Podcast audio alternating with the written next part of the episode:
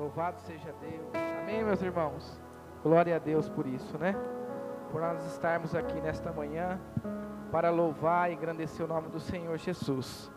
Eu gostaria de os irmãos abrissem as vossas Bíblias na epístola de Tiago, nos escreveu capítulo 4.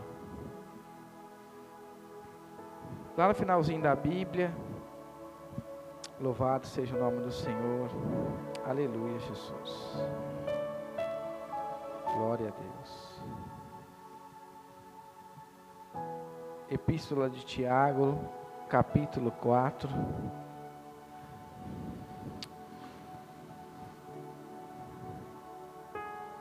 Aleluia. Irmãos, uma vez por mês nós vamos estar é, auxiliando alguns irmãos da Assembleia lá na casa de recuperação. Quem tiver disponibilidade, nós estaremos indo uma vez por mês, levando uma palavra, uma oração, participando com os irmãos lá, tá? Aí a gente vai avisar na, nas redes sociais, no grupo da igreja, quem tiver disponibilidade para estar participando com a gente, tá bom? Tiago vai dizer assim para nós, versículo 1: De onde procede as guerras, contendas que há entre vós? De onde senão dos prazeres que milita na vossa carne?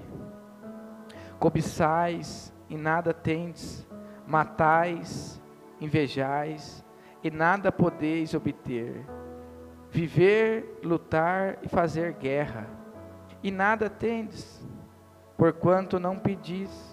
Pedi e não recebeste, pois pediste mal, para esbanjar-te em vossos prazeres. Infiéis, não compreende que a amizade do mundo é inimiga de Deus? Aquele, pois, que quiser ser amigo do mundo, constitui inimigo de Deus. Ou, supondo que em vão afirma as Escrituras, e com ciúmes que por nós anseia o Espírito Santo, que ele fez habitar em nós. Antes, ele dá maior graça, pelo que diz: Deus resiste ao soberbo, mas dá graça ao humilde. Sujeitai-vos, portanto, a Deus, mas resisti ao diabo, e ele fugirá de vós. Chegai-vos a Deus, e ele chegará a vós. Outros, purificai as mãos pecadoras, e vós que sois de ânimo dobre, limpai o coração. Afligi-vos, lamentais e chorai. Convertei-se os vossos risos em planto e a vossa alegria em tristeza. Humilhai-vos na presença do Senhor, e Ele vos exaltará. Amém? Irmãos, pode se assentar. Deus colocou esta mensagem no meu coração para estar trazendo aos irmãos.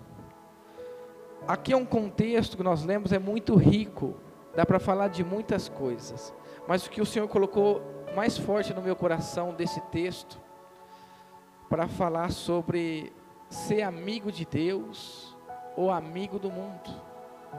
Nós temos visto e contemplado quantas são as coisas que estão acontecendo ao nosso redor, né? Pessoas se suicidando, pessoas padecendo de enfermidades mentais. O que está acontecendo, né?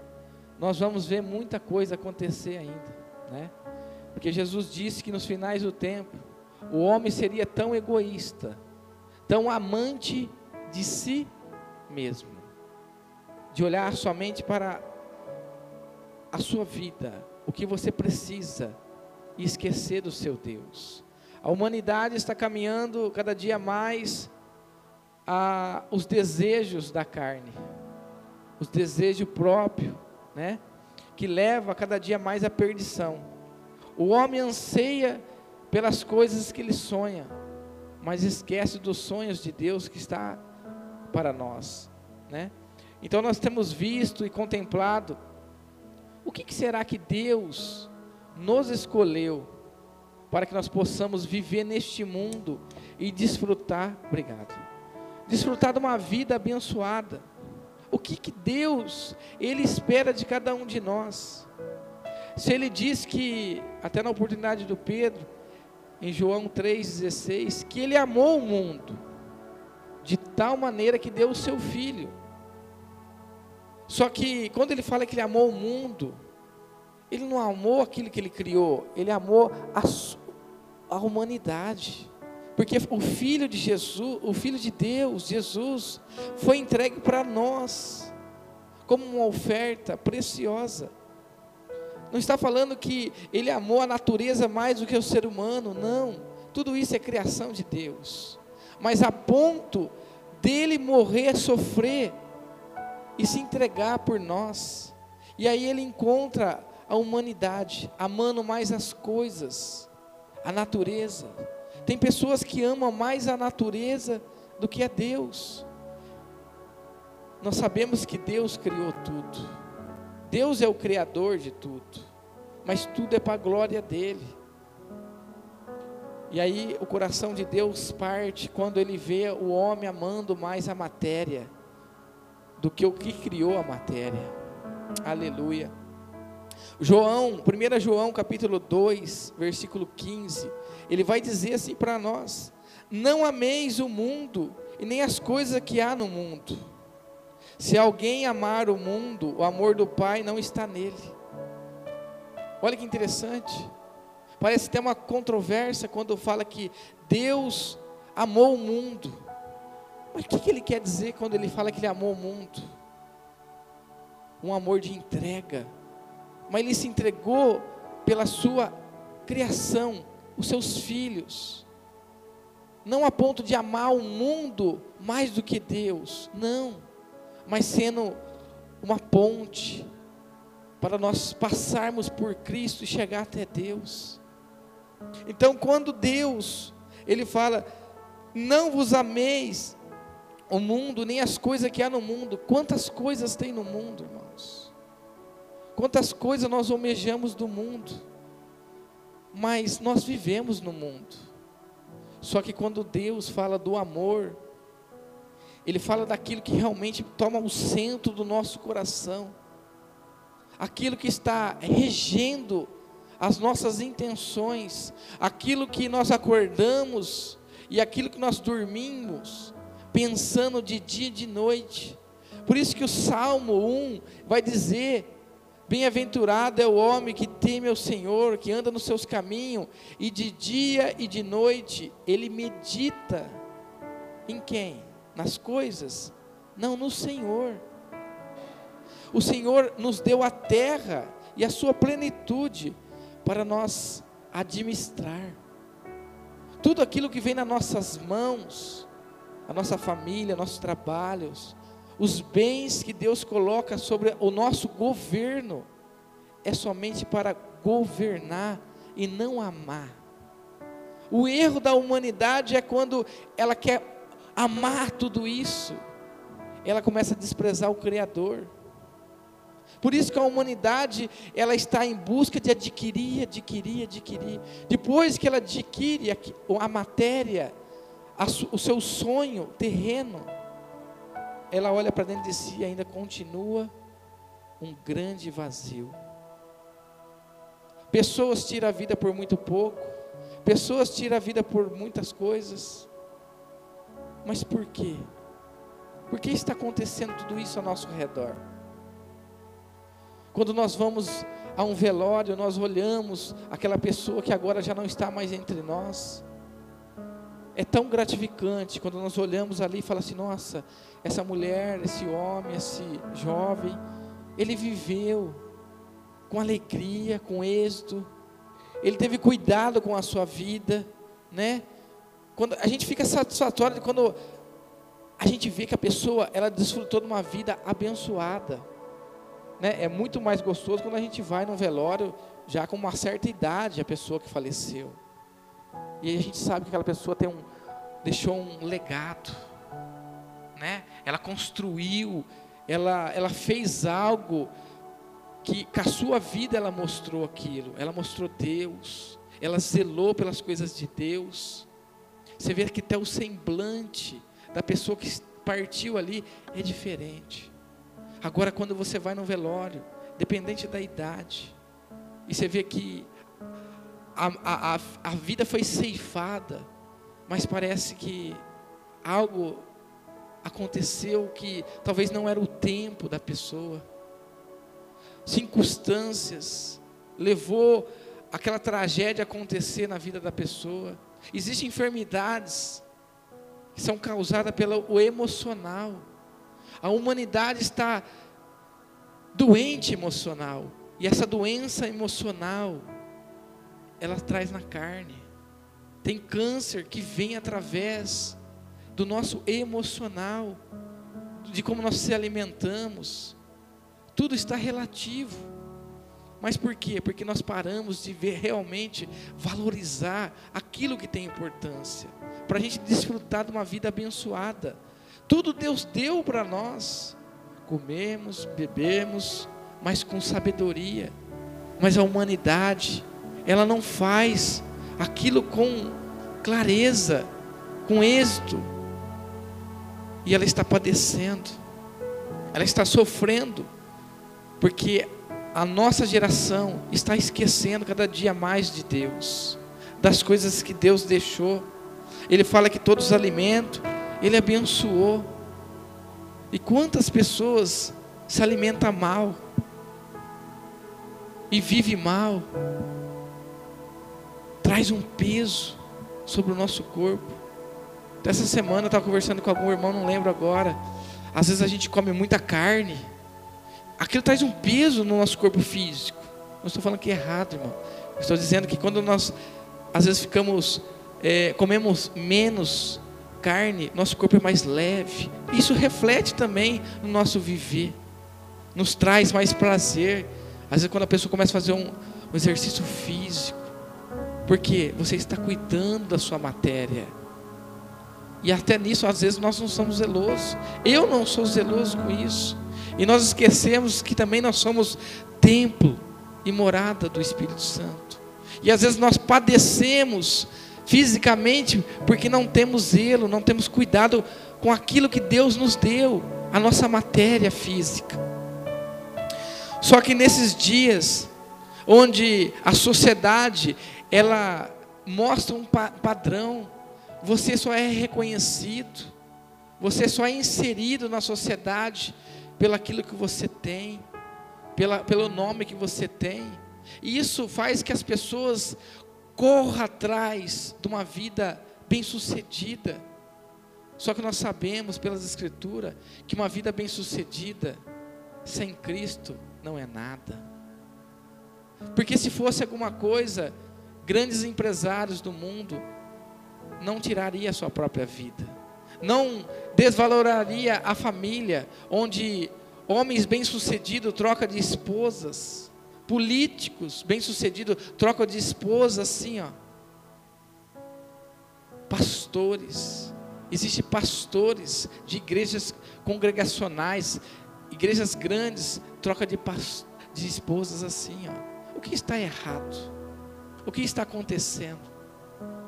a palavra de Deus está sendo esquecida no vivenciar, onde nós temos que zelar pelas coisas de Deus, e onde elas são, elas são reflexo para nós, na nossa própria casa,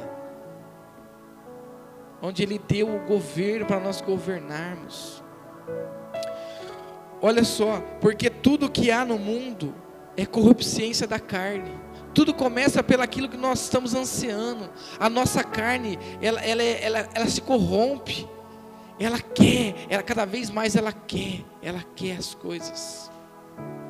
E começa pela carne, depois começa pelos olhos, depois vem pela soberba da vida, porque agora você tem, as pessoas dizem que você é. Não, irmãos, não é esse padrão que Jesus deixou. Por isso que Jesus, quando ele andava no meio dos seus, ele pegava as coisas simples, ele sentava com aquele que não tinha nada, para mostrar que o que é, não é aquilo que os homens classificam. O reino de Deus, ele não vem com aparência humana, Foi isso que Jesus deixou. Não é com aparência. Por isso que o próprio Deus enviou Jesus numa família humilde. Até mesmo no nascimento, ele não permitiu que nem tivesse uma estalagem apropriada. Mas foi numa manjedoura. Por quê? Para mostrar que os valores não são aquilo que o mundo tem colocado para nós. O mundo dita regras, tendências, moda, e tudo isso traz um peso para nós. Ah, porque agora é, é, a cor tal, agora é o estilo tal, agora é o corte de cabelo tal. Irmãos, o que, que acontece com isso? As pessoas estão em busca, agora é o aplicativo tal, agora é o celular tal, agora é o carro tal. Pode notar, a gente acaba ficando escravo de um, de um esquema que está no mundo. O mundo nos oprime com as coisas que tem no mundo. Eu desinstalei, por enquanto, o meu Instagram do celular. Por quê? Porque estava sendo porta de coisas na minha vida que não estava sendo conveniente. Porque são corrupciência pelos olhos. Nós somos atraídos pelo que nós vemos. Nós somos atraídos daquilo que nós ouvimos. Nós somos seduzidos todos os dias por algo que a nossa carne almeja. E cada um aqui, a nossa carne almeja algo, seja físico, seja sentimental. Tem pessoas que ela, ela tem um ego. Você precisa alimentar o ego da pessoa, a vaidade da pessoa.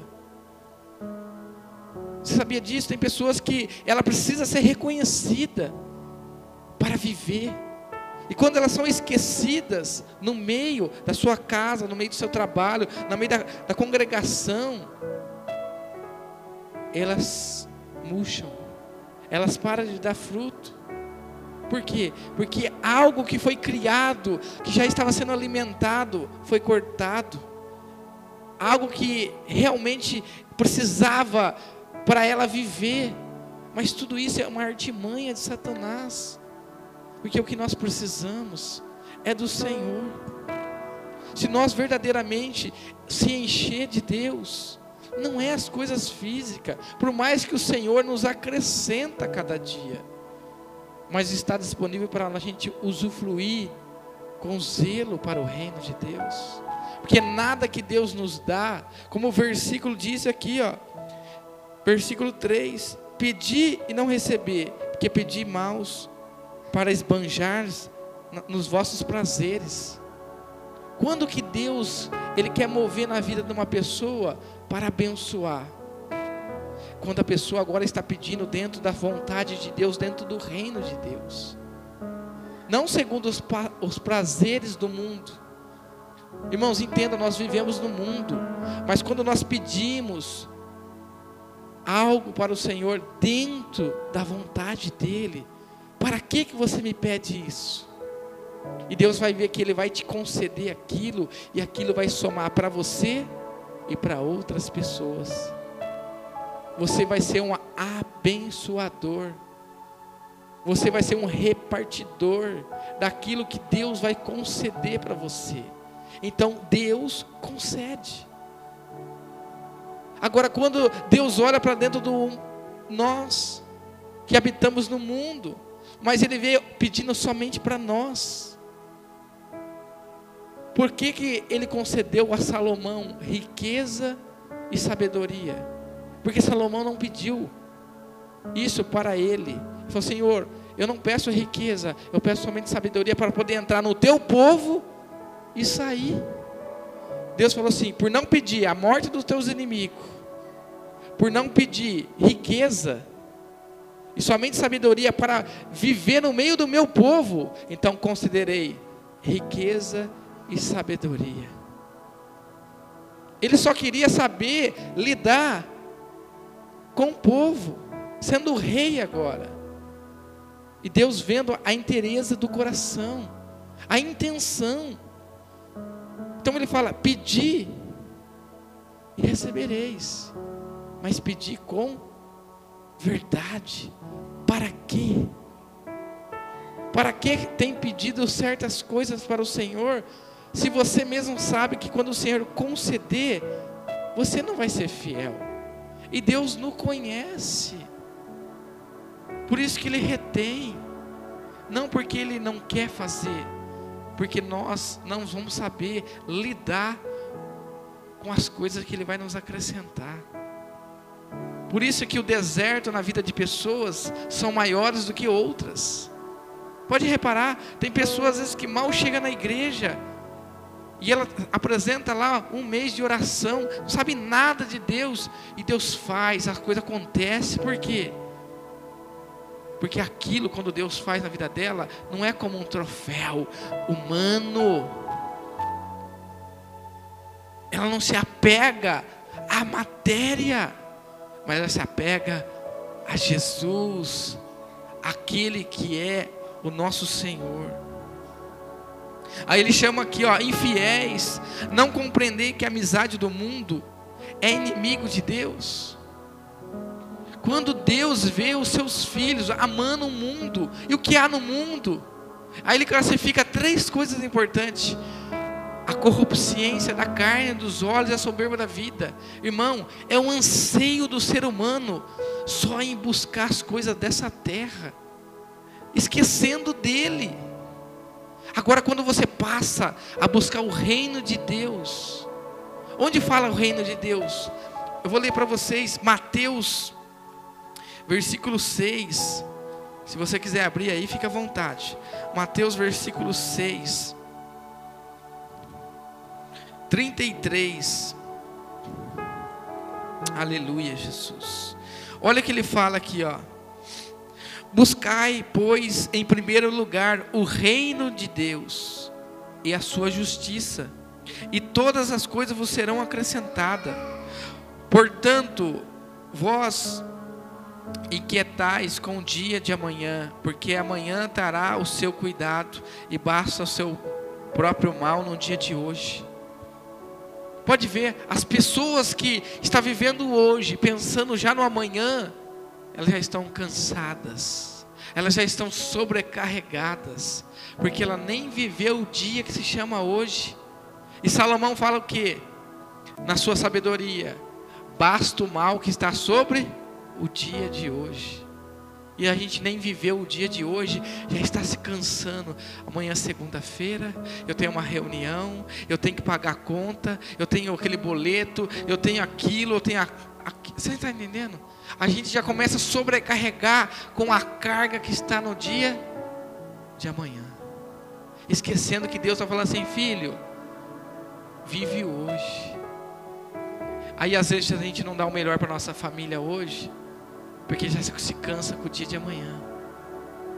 A gente começa a pegar o.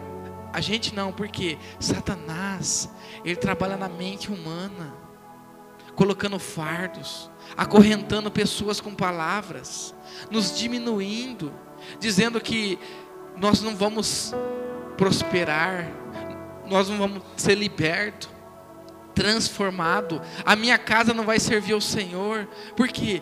Porque nós começamos a vivenciar o dia que não é o dia de hoje. Vive o dia de cada vez. O dia de cada vez. Por isso, quando eu e você acordamos, entregamos nossos caminhos na mão do Senhor e confiamos que aquele que começou a boa obra, ele vai terminar. Tudo que Deus quer ver é a confiança, irmãos. É a confiança. Quantas pessoas que antes da pandemia estavam na casa de Deus, a pandemia veio só revelou onde elas estavam firmadas. Muitas pessoas saíram da igreja, mas muitas pessoas que estavam lá fora veio para a casa de Deus. Deus só trocou a máscara, uma máscara espiritual por uma máscara física. E muitas das vezes, aquilo que nos acontece de ruim, ainda tem um benefício e um ensinamento. E às vezes a gente questiona por que, que está acontecendo isso, quando desde nós questionarmos o que está acontecendo, para que está acontecendo? Diferente. O que que eu preciso aprender com essa dificuldade? Onde Deus quer me levar através dessa dificuldade? Você pode ter certeza que dificuldade nenhuma matou pessoas, mas aproximou a pessoa de Deus. De Deus. Jesus, quando ele está cheio do poder do Espírito Santo, Mateus, é, Mateus capítulo 4 vai dizer que o próprio Espírito Santo conduz ele ao deserto. Ele está cheio de Deus. O tentador vem para ele e começa a negociar.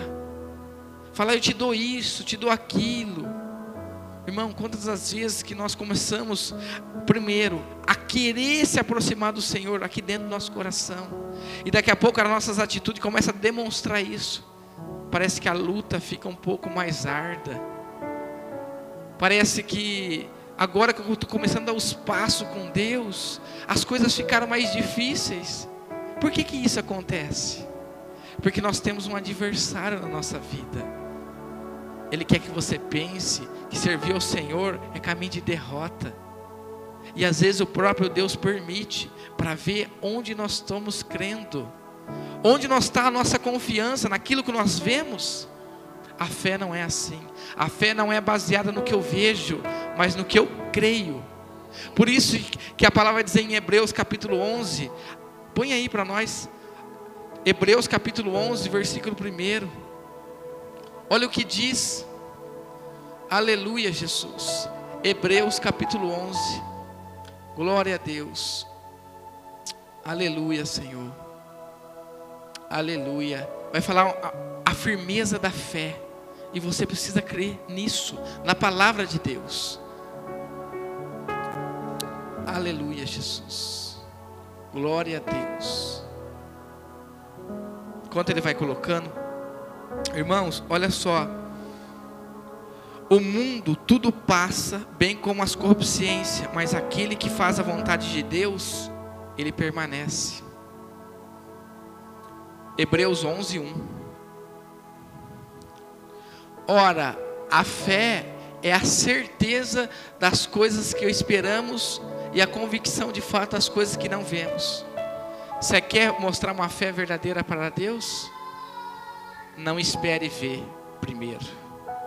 Você já vai declarar que você está vendo espiritualmente antes dos seus olhos contemplar.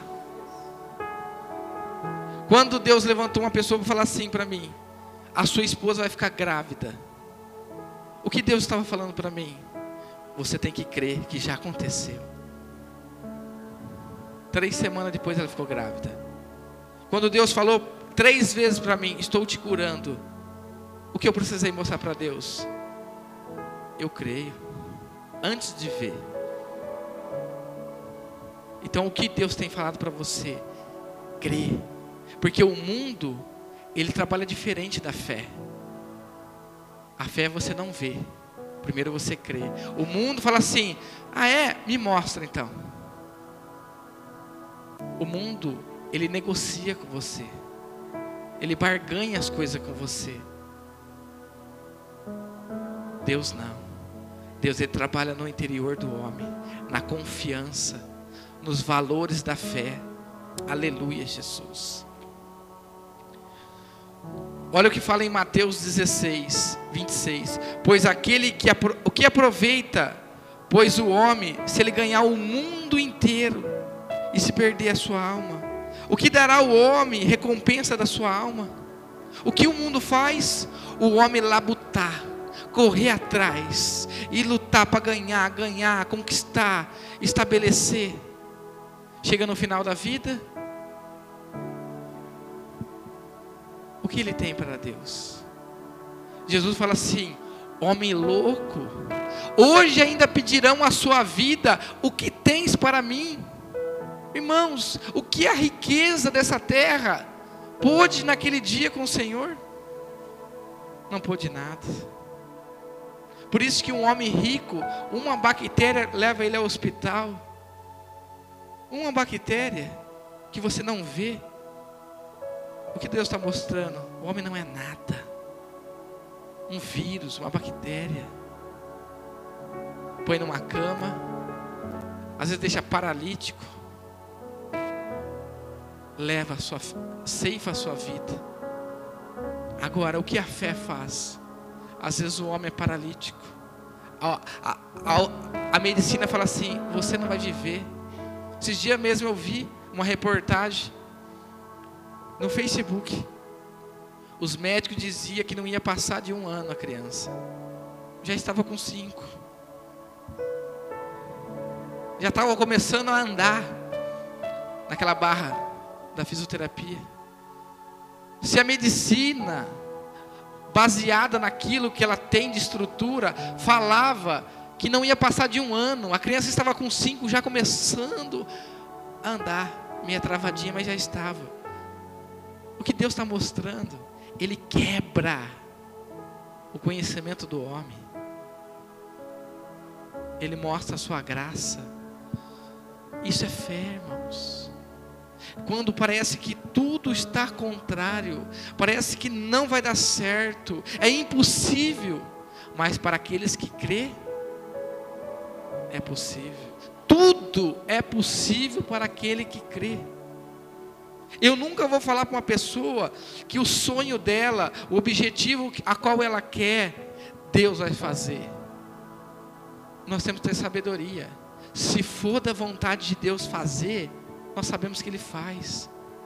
Só que tem casos, às vezes, que Deus não cura. Porque se Deus curar, a pessoa volta, como aqueles dez leprosos. Jesus está caminhando. De repente aparece dez leprosos gritando: Mestre, Rabino, nos cura. Jesus só fala assim de longe: Vai e mostra aos sacerdotes. Na hora, os dez creram na palavra.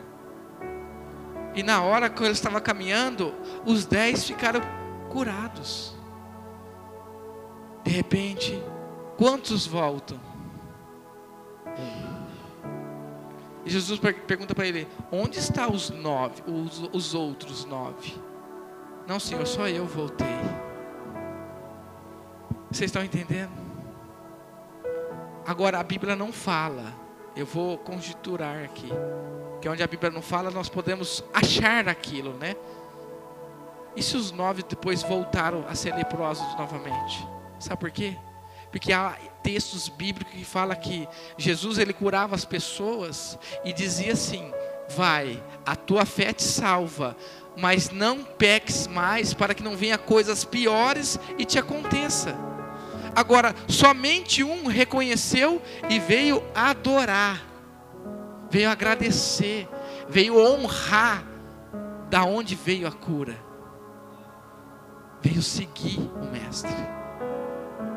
Os outros nove recebeu o benefício e foram embora, passou a caminhada por outro caminho, fora de Jesus. Agora vamos imaginar aqueles curados agora volta a praticar coisas inconvenientes, corrupciências da carne, dos olhos. O que que Satanás vai fazer? Vai tocar novamente no homem.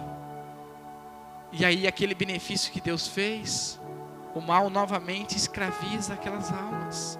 Irmãos, não é diferente com a igreja atual. Nós conhecemos homens e mulheres que um dia vieram lá de fora para dentro da casa de Deus, como uma ovelha cheia de carrapicho, e Deus tirou vício de drogas, bebidas, prostituição, falta de caráter, apurumou, limpou, sarou, abençoou aquela ovelha. Aí ao longo da caminhada, ela decidiu sair novamente. Sabe onde a gente vê algo muito semelhante a isso? Na, passada, na passagem do filho pródigo. Ele tinha tudo dentro de casa. Tudo ele tinha. Mas um dia, uma seta maligna vem na sua mente e fala assim: Pai, me dá o que é meu direito, me dá a minha parte da herança. E o pai, sem questionar, aqui, filho. Então ele pega a sua mochila, joga nas costas e vai para o mundo lá fora. O que que ao longo do passar de alguns anos, o texto bíblico vai dizer que agora aquele homem está cuidando de porcos. Não é por causa da função, mas ele está ali cuidando de porcos para poder se alimentar de umas bolachas. Sabe o que, é que os porcos comiam? Era umas bolachas de cacto. Aquele homem, outrora, vivia na casa do seu pai. Tinha comida, tinha bebida do melhor, tinha roupa limpa, tinha o aconchego do seu lar, tinha o amparo do seu pai, da sua mãe. Mas ele decide querer conhecer o mundo.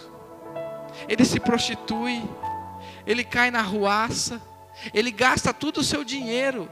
E quando ele está lá cuidando de porcos, porque ele já não tinha mais serviço, e por misericórdia daquele Senhor ainda deixa cuidar ele de porcos para comer, se alimentar da lavagem que porcos comem. Você está entendendo? É isso que Satanás faz. Quando ele vem e tira alguém da casa de Deus e leva lá para fora, ele dá uma, uma comida de porcos. Como que era a roupa desse homem agora? Como eram as vestes desse homem? Qual era o cheiro desse homem? Qual que era a honra deste homem? Não tinha. Só que da mesma seta que veio para ele ir para o mundo, vem um pensamento do pai. Porque na passagem, o pai dele fisicamente tem um representativo do nosso pai. E a palavra vai dizer que todo dia o pai físico dele ficava esperando: será que meu filho retorna hoje? Do mundo? E aquele dia, ele ouviu a voz de Deus, do seu Pai Celeste. Peraí, eu tenho família, eu tenho um pai, eu tenho uma mãe. Eu vou voltar para a casa do meu pai e vou falar: Pai, deixa eu ser como um servo seu, não como filho, servo, porque o seu servo, o senhor dá uma casa para eles morar, tem banho, tem comida, tem bebida, tem dignidade. Ele pensa assim: eu pisei na bola com o meu pai, mas eu quero ser pelo menos, no mínimo, como um servo, porque eu gastei todo o dinheiro, eu pisei na bola. Então ele retorna à casa do seu pai. E quando ele está ainda longe, o seu pai, na pessoa do pai físico, o vê ao longe, o se alegra, vai de encontro, fala: Filho, você estava perdido lá no mundo.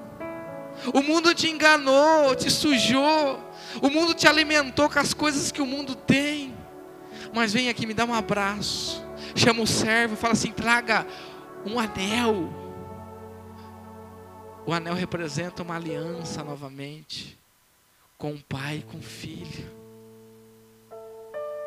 Ele chama o servo, servo, traga roupa limpa, traga um, uma sandália. Sabe o que a sandália representa? O Evangelho. Só que aí quem que não gosta do que acontece? O pai fala assim: servos meus, pega o melhor novilho e vamos sacrificar, porque hoje vai ter banquete. Porque o filho que estava perdido lá no mundo, ele voltou para a casa do pai. E quando volta, o pai faz alegria, o pai faz festa. Só que o irmão que sempre trabalhou dentro de casa, não, não, ele não aceita. Fala, pai, sempre estive com você. O senhor nunca pegou uma benção para mim fazer uma festa com meus amigos. Ele questiona. Ele está sempre na casa do pai, está vendo agora o pai abençoar o seu filho, que outrora se rebeliou, foi lá para fora e voltou. Ele não aceita. Quantas pessoas no nosso meio, que às vezes a gente vê saindo e volta, e Deus faz na vida daquela pessoa novamente, que às vezes a gente está aqui e a gente não aceita. O que está remetendo? A gente não pratica a misericórdia, o amor Outrora essa pessoa estava perdida na prática do mundo. E agora ela retornou para a casa do Pai. Aí o pai fala assim: Filho, sempre esteve comigo. Tudo que você quisesse me pedir, eu faria, mas você nunca me pediu. Olha que interessante. Mas o filho foi rebelde, foi aquilo tudo, mas ele reconheceu. Por isso que nós devemos reconhecer quando nós erramos e vamos para as coisas do mundo, mas o Pai está de mão aberta para nos receber novamente e nos colocar em caminhos de dignidade. Ainda que as pessoas aponte o dedo para nós, mas o Pai nos recebe. O Pai nos vê. Aleluia. Glória a Deus por isso. Irmãos, o que adianta ganhar um mundo inteiro, mas chegar no fim da sua vida, perder a sua vida? O mundo nunca vai trazer a vida em nós, porque as coisas do mundo são momentâneas. Mas olha só, em Atos capítulo 4, versículo 12, porque, olha o que diz: porque não há outra salvação debaixo do céu nem outro nome dado entre os homens pelo qual devemos ser salvos, somente Jesus. Jesus é o nosso caminho, é nossa vida e nossa salvação. Por isso que nós estamos aqui hoje para contemplar, porque Ele veio sendo enviado desde a eternidade, através dos profetas, que Deus ia mandar o seu Filho amado, e mandou para que esta oferta em Jesus fosse a mesma oferta que o Pai faz quando o filho retorna. Aquela ovelha daquela festa representa Jesus Cristo. E o Pai faz festa até o dia de hoje, quando nós reconhecemos que outrora nós estava lá no lamaçal do pecado, preso nas cadeias de Satanás, física e espiritual mas quando nós lembramos do Pai, nós retornamos à casa dele e adoramos e rendemos graça e Deus começa a operar na nossa vida. Esse é o projeto de salvação que Deus tem para nós. E muitas das vezes o inimigo vai mostrar só a sua luta, só aquilo que você tem passado, só aquilo que você tem almejado. Mas pare para Deus mostrar para você aquilo que da onde Deus já te tirou e onde Deus já tem te colocado. Quantas pessoas gostariam de ter a oportunidade que você já está vivendo nessa caminhada? Só pela sabedoria qual Deus já tem colocado na sua vida. Porque os pensamentos de Deus são de paz. Os pensamentos que eu tenho a vosso respeito são de paz e não de guerra, para te dar um fim proveitoso. E qual que é o fim que Deus quer dar para cada um de nós? uma nova vida, experimentando aqui primeiro e depois na Nova Jerusalém. Então, o que, que adianta ganhar o mundo e perder a sua vida? Então, vale a pena ganhar Jesus hoje e entrar numa caminhada com Ele, vivenciando a sua cruz. Um caminho de renúncia, porque o mundo cada vez mais vai te levando ao fundo do poço um caminho de orgulho, de vaidade, sensualidade. Quantas pessoas estão presas na pornografia? Eu estava vendo uma ministração essa semana. A pornografia não tem idade. Uma criança de 10 anos já está vendo pornografia. Homens 80, 90 anos, mulheres têm visto pornografia. É o site mais visitado do mundo. Assim como a Bíblia é o livro mais vendido do mundo, o site de pornografia é o mais acessado. Agora, quantas vezes o nosso inimigo bate na nossa janela da nossa alma, nossos olhos? Ninguém está salvo disso, irmãos. Por isso nós temos que pedir misericórdia de Deus e se afastar de toda aparência do mal. A sensualidade, por que, ela tem aparência do mal? Porque naquele momento ela te traz um prazer muito momentâneo. Muito momentâneo. A pornografia ela te traz isso, a sensualidade ela te traz isso. Mas para que o homem, a mulher depois venha o que? Constituir isso. no físico, uma traição, uma quebra de aliança com Deus e com o seu cônjuge. A pornografia tem destruído famílias. A sensualidade tem destruído casas. Por isso que a palavra de Deus, ela tem um padrão fora do mundo. Por isso que as pessoas que estão no mundo não conseguem entender, ela não consegue compreender a luz que nós vivemos, a clareza do caminhar, porque ainda que nós erramos, nós voltamos para o caminho. Mas quem está lá fora só está andando no escuro. A luz de Deus não foi clareada ainda, porque a luz de Deus é a clareza da palavra. Nós erramos, mas nós reconhecemos e voltamos. Agora, quem não conheceu a luz não tem como voltar. Ela só conhece aquele caminho que leva às trevas e cada vez mais. Se coloca de pé.